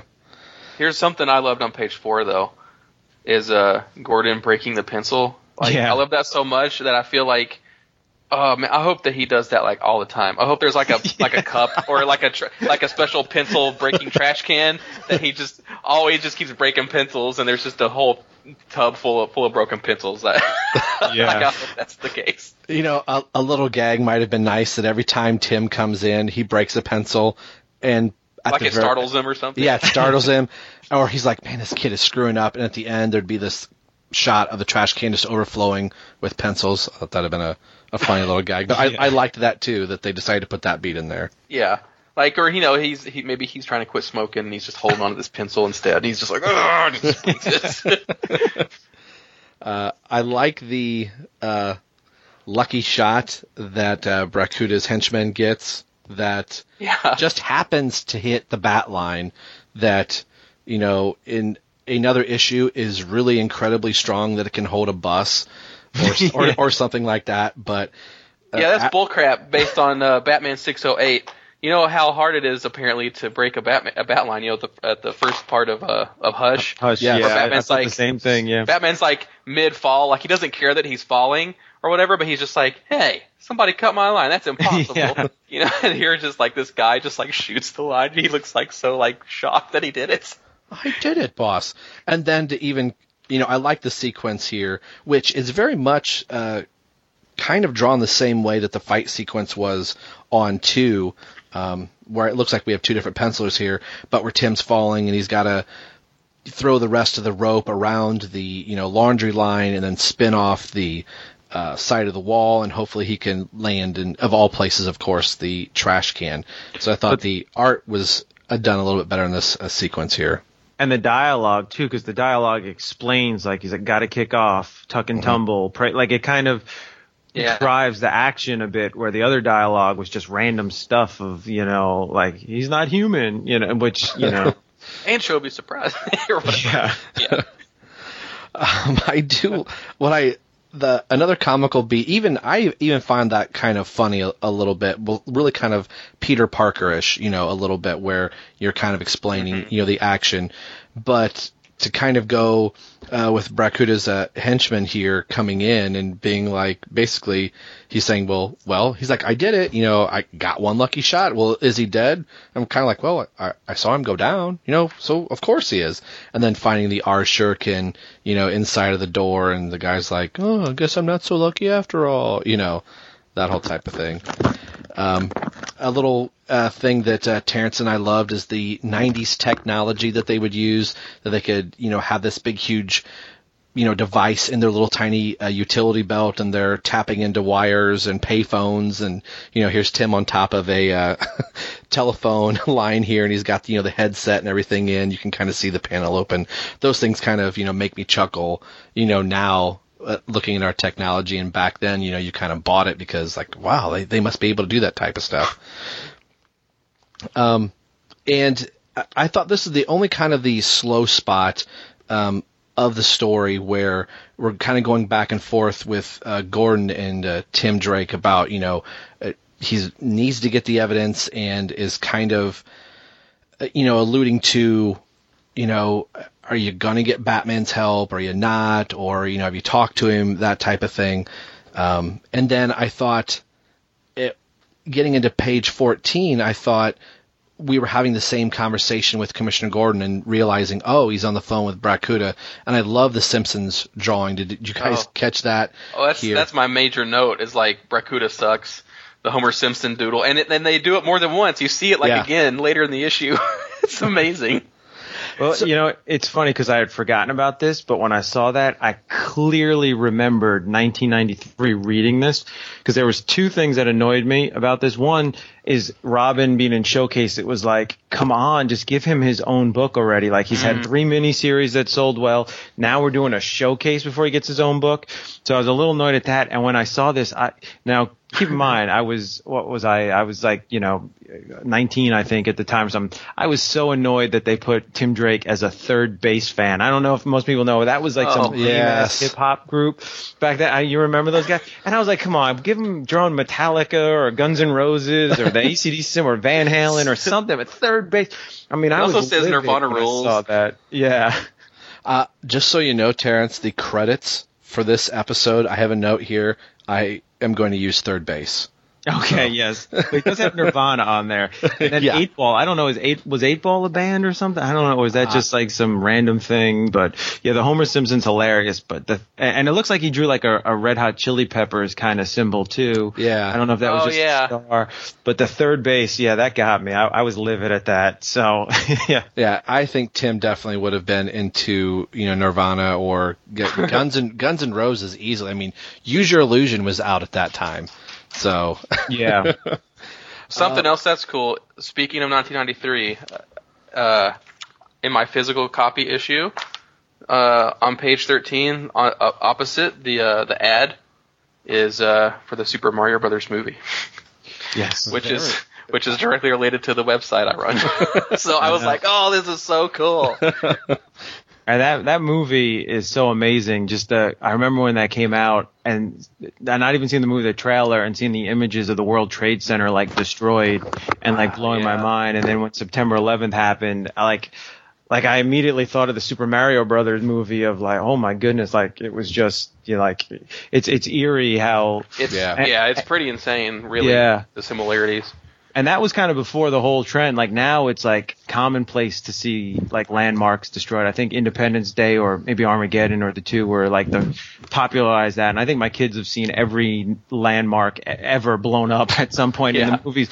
But at this point, in 1993, that wasn't really done. Like you didn't really see. Like I saw Superman move the Leaning Tower of Pisa straight and then move it back at the end. Like to to see that kind of destruction was pretty Yeah. remarkable. Well, in Mario Brothers' case, it was just this is on aside, but in Mario Brothers' case, it was kind of unfortunate because the, the movie was built around a parallel universe, and so in the parallel universe uh, where the dinosaur uh, humanoids lived, uh, Koopa's tower was based off the World Trade Center, and it simply was not finished yet. So it had like some construction stuff and everything for the second tower. And so mm-hmm. when the worlds merged at the end, instead of the building blowing up or whatever, it was just like merging, and it looked like the other tower. But but yeah, but then when in context now, after September 11th, you watch it and you're just like, ooh, that's a little too close to home, I guess. Yeah, yeah, definitely. And normally you wouldn't like you wouldn't see stuff like that. You may see the World Trade Center, but it'd be the a building behind, or it would be you know the Eiffel Tower that wouldn't be destroyed. It would be you know some other you know building, so it it didn't make it feel real. But yeah, like you said, now we've seen you know hundreds of buildings in movies that we you know all know and love be destroyed and when it actually becomes a real thing you kind of go back to those movies and go wow that's that's odd uh, the conversation that tim has here on 15 with bruce wayne and i was trying to go trying to put this into continuity or, or in the timeline of knightfall really doesn't work so, Ryan, I wanted to ask you since you had read uh, some of the previous uh, showcase issues, does it make mention where Bruce Wayne was and why he's not in Gotham City?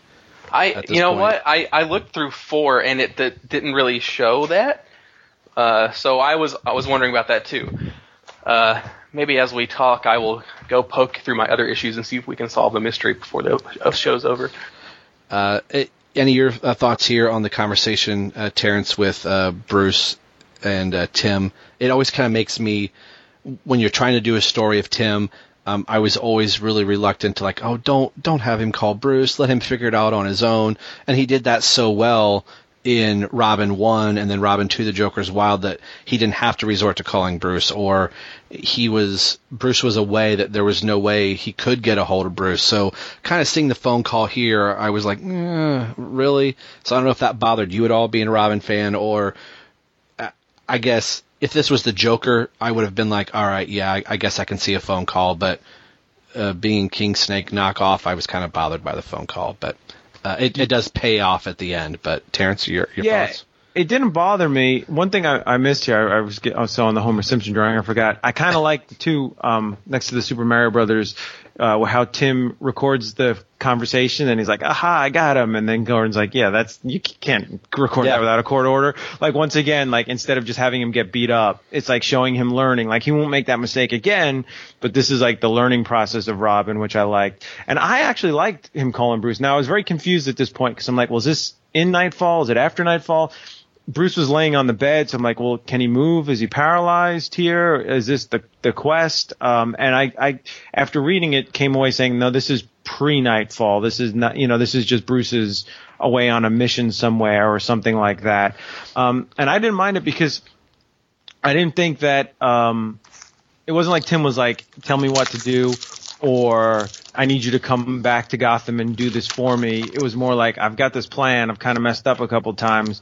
Can I run this by you? Which is kind of what a mentor is for, what, Yeah. what someone you would want for. So I, I kind of liked it as sort of in the mentoring process. And I, I I like here too, as it's kind of moving through 16, that uh, you know, here, here's Bullock with his hot dog, and uh, you know the bat signal is on, and Batman ends up showing up.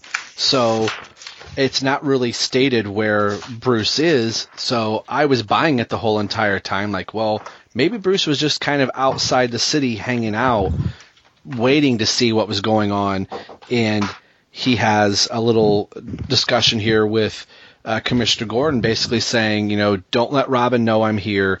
You know, I'll, I'll be watching. You know, i if need be, I'll be there. But let's just keep this between you and I. So I was like, wow, how did Bruce get from one area to another? But I, he's Batman. He can be anywhere that he needs to be. Yeah, and I was very confused too at this point. I'm like, well, is this is this Bruce Wayne Batman or is this Jean Paul Valley Batman? And then I think it's Bruce Wayne. So Yeah. that's the conclusion I came to. Yeah. Um, and then you know we get our last uh, confrontation. Uh, confrontation. I can't talk tonight. Confrontation with Bracuda, and you know we got the uh, Homer Simpson drawing again, and Third Bass being almost top and center here. Tim's favorite band uh, at the time, and uh, this is the information that you know. Uh, Robin says that he's going to give him, and it's that uh, you know moment where Tim can finally get down to the ground and start uh, beating some butt here. Um, as this was going on, I was still once we get to the end here, and Tim has used a slingshot and taken his one pellet left. He could take down uh, two guys with one pellet here.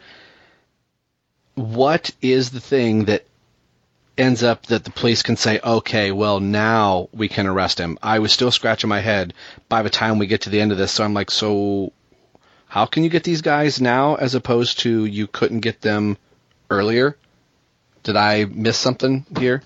Terrence? No, I, I thought so too. I, I was like, yeah, what exactly did he get on them? And then I thought, well, I guess they've got guns and maybe they were out of the, you know, trying to shoot somebody on the bridge. But the whole, any of his previous crimes or racketeering or mob involvement, I don't see how they got any evidence for that. But maybe just for, you know, I guess if you've got your guns out and you're shooting someone on a bridge, the police have a right to arrest you. Yeah, right. Uh, your thoughts here, Ryan? Oh yeah, it, it's it is a little rocky. Like they don't come out and explicitly say, "Yeah, this is why." But I guess I guess it's like a I don't know, like some kind of sting operation or something where like he he came out to kill him based on saying that there was a contract out to hit get kill Robin or something. It's it's a little unclear, but I was like, eh, it worked. yeah, it worked. And then our last panel here, our last panel, our last page on 22 is, you know, Tim kind of relaxing and is celebrating his win here, and Batman is back in the Batcave, and uh, they kind of get their, you know, little pleasantries back and forth uh, about uh, how he was able to take him down, and Tim's really quick to be like, well, you know, I got to go, got to head back home, and uh, just uh, my dad may need me, and then kind of seeing the rubber face down here on the bottom of page 22, and realizing that wait a minute, Batman is uh, Jean Paul. Uh, I did not see that coming in this uh, particular issue, so uh, No, he's not Jean Paul though. No, he's not Jean Paul. No, see, I had to read this to, to figure out what's actually going on. No, no, no. Uh, it's Bruce uh, dressed up as the undercover cop, Oh, that's right. and so, so he still had the undercover cop stuff on as Batman. So at the end, you're like, oh, Batman. What? Because when he talks to Gordon, he's like, Batman says that he's going to be there, but not. But Gordon's the only one that will know. So Batman is there at the scene as the undercover cop guy. and that's what I th- was thinking here. But in getting to that and getting the reveal of the blonde-haired guy, I started thinking, well, okay, so the undercover cop is Bruce. So does that make this Jean Paul? So, which begs the question: Is how did you come to these two issues if that's not Jean Paul? No, because uh, he uh, he takes just the bottom part off. I guess he had a, a different nose and the beard or whatever, Gotcha. but he still has the the blonde hair. It's either like a wig or something. Gotcha. So, yeah, that's what that's what that's what that said to me. It, it did take me a minute to be like, wait, what are they doing here? But I, I believe that's the case. Is that he that it's it's Bruce. Yeah, that threw me off too because I had the issue and I was flipping through it before I read it again, and I saw that last panel and I saw the blonde hair and I said, "Oh, Jean Paul will be Batman." Yeah, That's why later on when it, he just showed up as Batman, I was like, "Who?" But then when I saw the the you know mask off and everything, the with the fake nose and the stubble and stuff, I realized, ah, that's the blonde wig of Bruce pretending to be the undercover cop. So, but then I still was confused because I was like, well, was that Jean Paul pretending, or I, it could, I, it could probably be read either way. I guess you could either read it because he never specifically says Bruce, so you could have read it as Bruce called up Jean Paul and said, hey, I just talked to Tim. I need you to keep an eye on him, go undercover, blah blah. Or it could have just been Bruce doing it. I I I, I I guess because I'm not seeing any specific thing where Bruce or Jean Paul is referred to by name, just Batman. So, well, earlier in the issue, he he's talking to Bruce, right? Yeah. yeah, And and he says and he says I won't be back in Gotham for a week, so go for it. But then there's that panel where Bruce is just sitting there thinking. So I was figuring that's where he's thinking like, okay, I'll go back to Gotham as as Batman, but uh, then I'll tell Gordon, and then he came up with that whole plan in that moment. That's that's the way I read it. Yeah, I that had that had me going that it was Jean Paul the whole entire time. So I I like that all three of us kind of have a, a little bit different take on the ending, but I can see how all that you know plays into effect and how each one of us got to that conclusion. So uh, with that, what did you guys? Uh, did you guys like these uh, showcase issues? Was this something that you guys were always kind of excited about getting? Like, oh, here's a cool showcase issue, or was this just something that you bought and you kind of pretty much knew, like, well, the story's going to be whatever it is, depending on who the writer is? Uh, Terrence.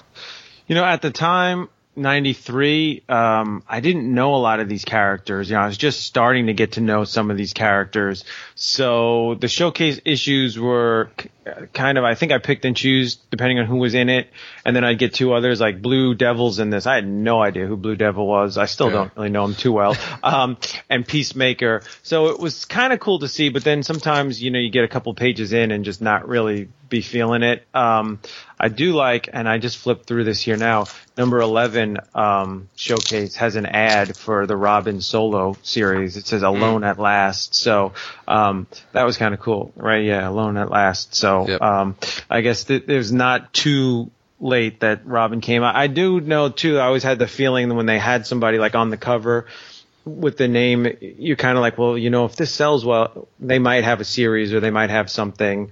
Um, I always was a little disappointed because they always had really cool covers for the showcases where they had that like the three different story heroes like interacting, and then that was never the actual. Mm-hmm. Like six, that's su- such a cool cover with Tim Drake standing there with Peacemaker and Blue Devil. Like, I want to read that story. you know? Yeah. I think that was a, a lot for me picking these up too. I usually bought it off the cover, like face value of it, and then getting and going, oh, Robin and G Force aren't in this issue together. And uh, I have a couple Blue Devil comics. I have no idea why I even have those unless I bought them in, in a in a bag of like you know there were five other comics and they were like five for a dollar. Like oh cool, and you're like oh Blue Devil. I don't know who this is, but okay, you know. Uh, Ryan, what are your thoughts on the uh, showcase issues? I, I think it's kind of an underrated and pretty cool thing. For for me, the only time I had really ever been exposed to Showcase was was because they used part of the two issues later uh, in Knightfall, and of course there's an issue later on, I believe in Showcase '93 or is it '94? One of those uh, where they have uh, it's it's Azrael. They it's a uh, Knightfall aftermath stuff. Yeah. So, but this was actually a good excuse for me to go and read them and find out more about what Showcase was and oh, it's a 12 issue anthology series and that that it's they for the first two years they did it. I guess they did it between 93 and 96. It looks like for the first two years, 93, 94, they uh they relied on Batman characters to kind of sell the the issues. So that would be the A story. So like you have Catwoman, Robin, Nightwing, I think at the end. So I think that's a cool concept. Um, and then you have the backup stories, and I just like the fact that it's a ongoing, running, it's its own thing. So if you just got all twelve uh, showcase issues, you could that could be the only thing you picked up, and it's just like a extra cool story that's kind of self-contained and keeps going. So I thought that was kind of neat, and uh, and it, they're like I've had these issues for a while, but never had a good excuse to read them. Um, and I'm glad I did. It was a cool story. You know, uh, issue five was kind of a just a quick fight scene, but issue six I think uh, made it a well um, worthwhile Tim Drake story to, to take a look at. I think. Yeah, definitely. Uh, that is pretty much the end of. Oh, I just Rob. Go ahead. I, I just I wanted to expose you a little bit here because we we know you were lying before. We we all know you're a huge Blue Devil fan, and you just don't want anybody to know, and that you do a podcast on Blue Devil under the uh, fake name of Barracuda Jones. I actually looked it up. There's an, a website I've never seen this before. It's called writeups.org .org, and they have a thing, and it appears that uh, Barracuda's first name is Ramon, and he Yeah. is Cuba, and um, uh, he's also his alias is also known as the Cuda apostrophe C U D A. But, the, but it's, is not the these showcase issues. This is the only place he's ever appeared, I believe, right? Yes. Yeah, Yeah. according to this, it has the whole showcase kind of storyline, but there's no Mhm. other. Um, and it has some of his famous quotes, which now I think I might have to get the Catwoman issues just to read it because apparently his famous quote to Catwoman he said, "If you were not almost a man, I'd enjoy loving you."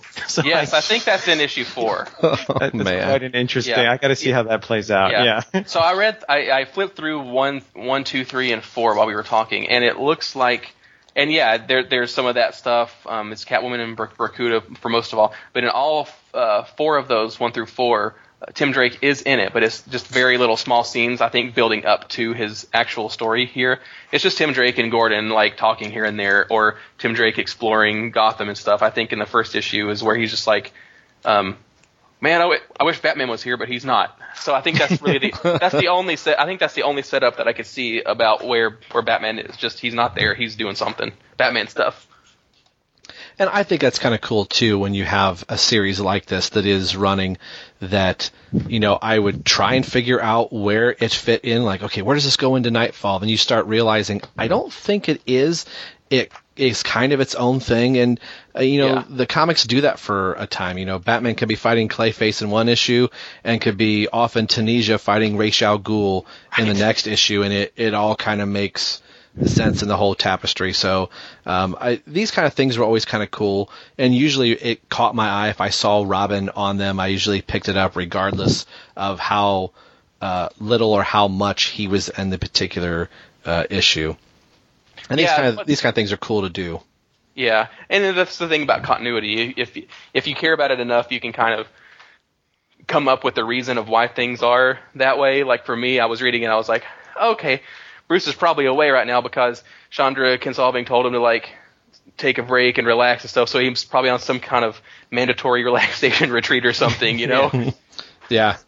And you know, it's kind of right around that time where he was in bed, possibly, and then Azrael was kind of dressing up as Batman, or Tim might be doing something else uh, at that time. So I kind of liked it, and then, like Terrence said, it made my mouth water even more. Like, when is Tim going to get his own series? And as far as this podcast is concerned, it is going to happen very, very soon. Uh, the next uh, podcast that we'll do will be the conclusion of the main and Knightfall story, and then we will be kicking off the Robin ongoing series. And right around the same time, DC Comics Rebirth is going to be uh, on our doorstep, and we'll be able to look at two different Tim Drakes in two different eras, current, current and old continuity. It's pretty awesome.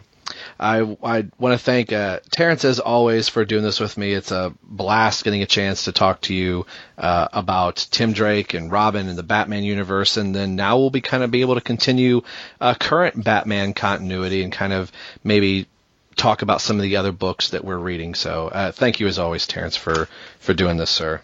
Oh yeah, no, awesome too, and and I do in, um, enjoy your Blue Devil podcast as well. So you know, yeah, check it out. It's it's it's on the fringe, but I think it's gonna it's gonna gain some momentum. And there were some Firestorm issues that he uh, kind of dipped his toe in with uh, Blue Devil, so that, that'll be kind of cool if you check out that podcast. And if somebody out there is going, I got to find this podcast, keep looking, it's out there. I just like how you you were kind of like uh like just like I don't know why I have them, and you had to like and you had to like do like a three minute rant like to justify like it must have been in a bag, it wasn't mine, it was you know like like a like a guy from the '80s when he was buying like a Playboy magazine, something like I don't know how that got there, that's not mine, I don't know. Issues of Chain Gang War, yeah, Yeah, Rob, uh, I also have. this Pamela Anderson Playboy issue, we'll talk about that later. But this Blue Devil, what in the world? yeah. Uh, Ryan, thank you very much for coming back to the show. Um, it's been a blast having you on the, uh, the last two. And if I can get you to buy another book and then you can come uh, back again, uh, we're, we're going to figure that out. But uh, I think it goes without saying, we'd love to have you back on uh, whenever you have uh, free time, somewhere down the line. May- maybe when we hit uh, the Robin series, we'll kind of uh, pull you back in and maybe see what you're kind of reading in DC Comics Rebirth. But thank you, sir, for, for doing the show uh, these last two times. Yeah, no problem. It was it was a lot of fun just talking BVS and some cool Tim Drake issues. That it's just been a lot of fun. Cool. yeah, if there's any like specific issue or Robin story or Tim Drake thing, just let us know and uh, we'll have you on if there's something in particular you want to talk about. Plus, I heard a dog. Was that your dog? Yeah, yeah, he's Is- he's he's a little puppy and he's uh Because I, I know you said uh, on the uh, the Batman on Film podcast that he had to have surgery. So Yeah, I was wondering, is he he's a- doing okay? He's yeah. a four month old puppy, little beagle puppy, and he just got neutered last week. So he's Oh. got he's got the cone, yeah. got the cone of shame on. so He's uh, doing I think- yeah, he's doing okay. He's Okay, just, good. Just wants me to play with him. I think. All right, go. I wanted to ask you about it, but I didn't want to start the show off in case Oh, things yeah. didn't go good. And then it would No, no, no. no. a black cloud good. over He's everything. Yeah. Yeah. Thanks for bringing it up, Terrence. Yeah, let's talk about Robin. Well, thanks for listening to Robin. Everyone loves the Drake here on the Batman universe. We will see you guys again back here in about a month to uh, finish up uh, the first part of Knightfall and then getting into the Robin ongoing series. On the behalf of Ryan and Terrence, I am Rob. Thanks for listening to Robin. Everyone loves the Drake. We'll see you guys on the next episode. Take care.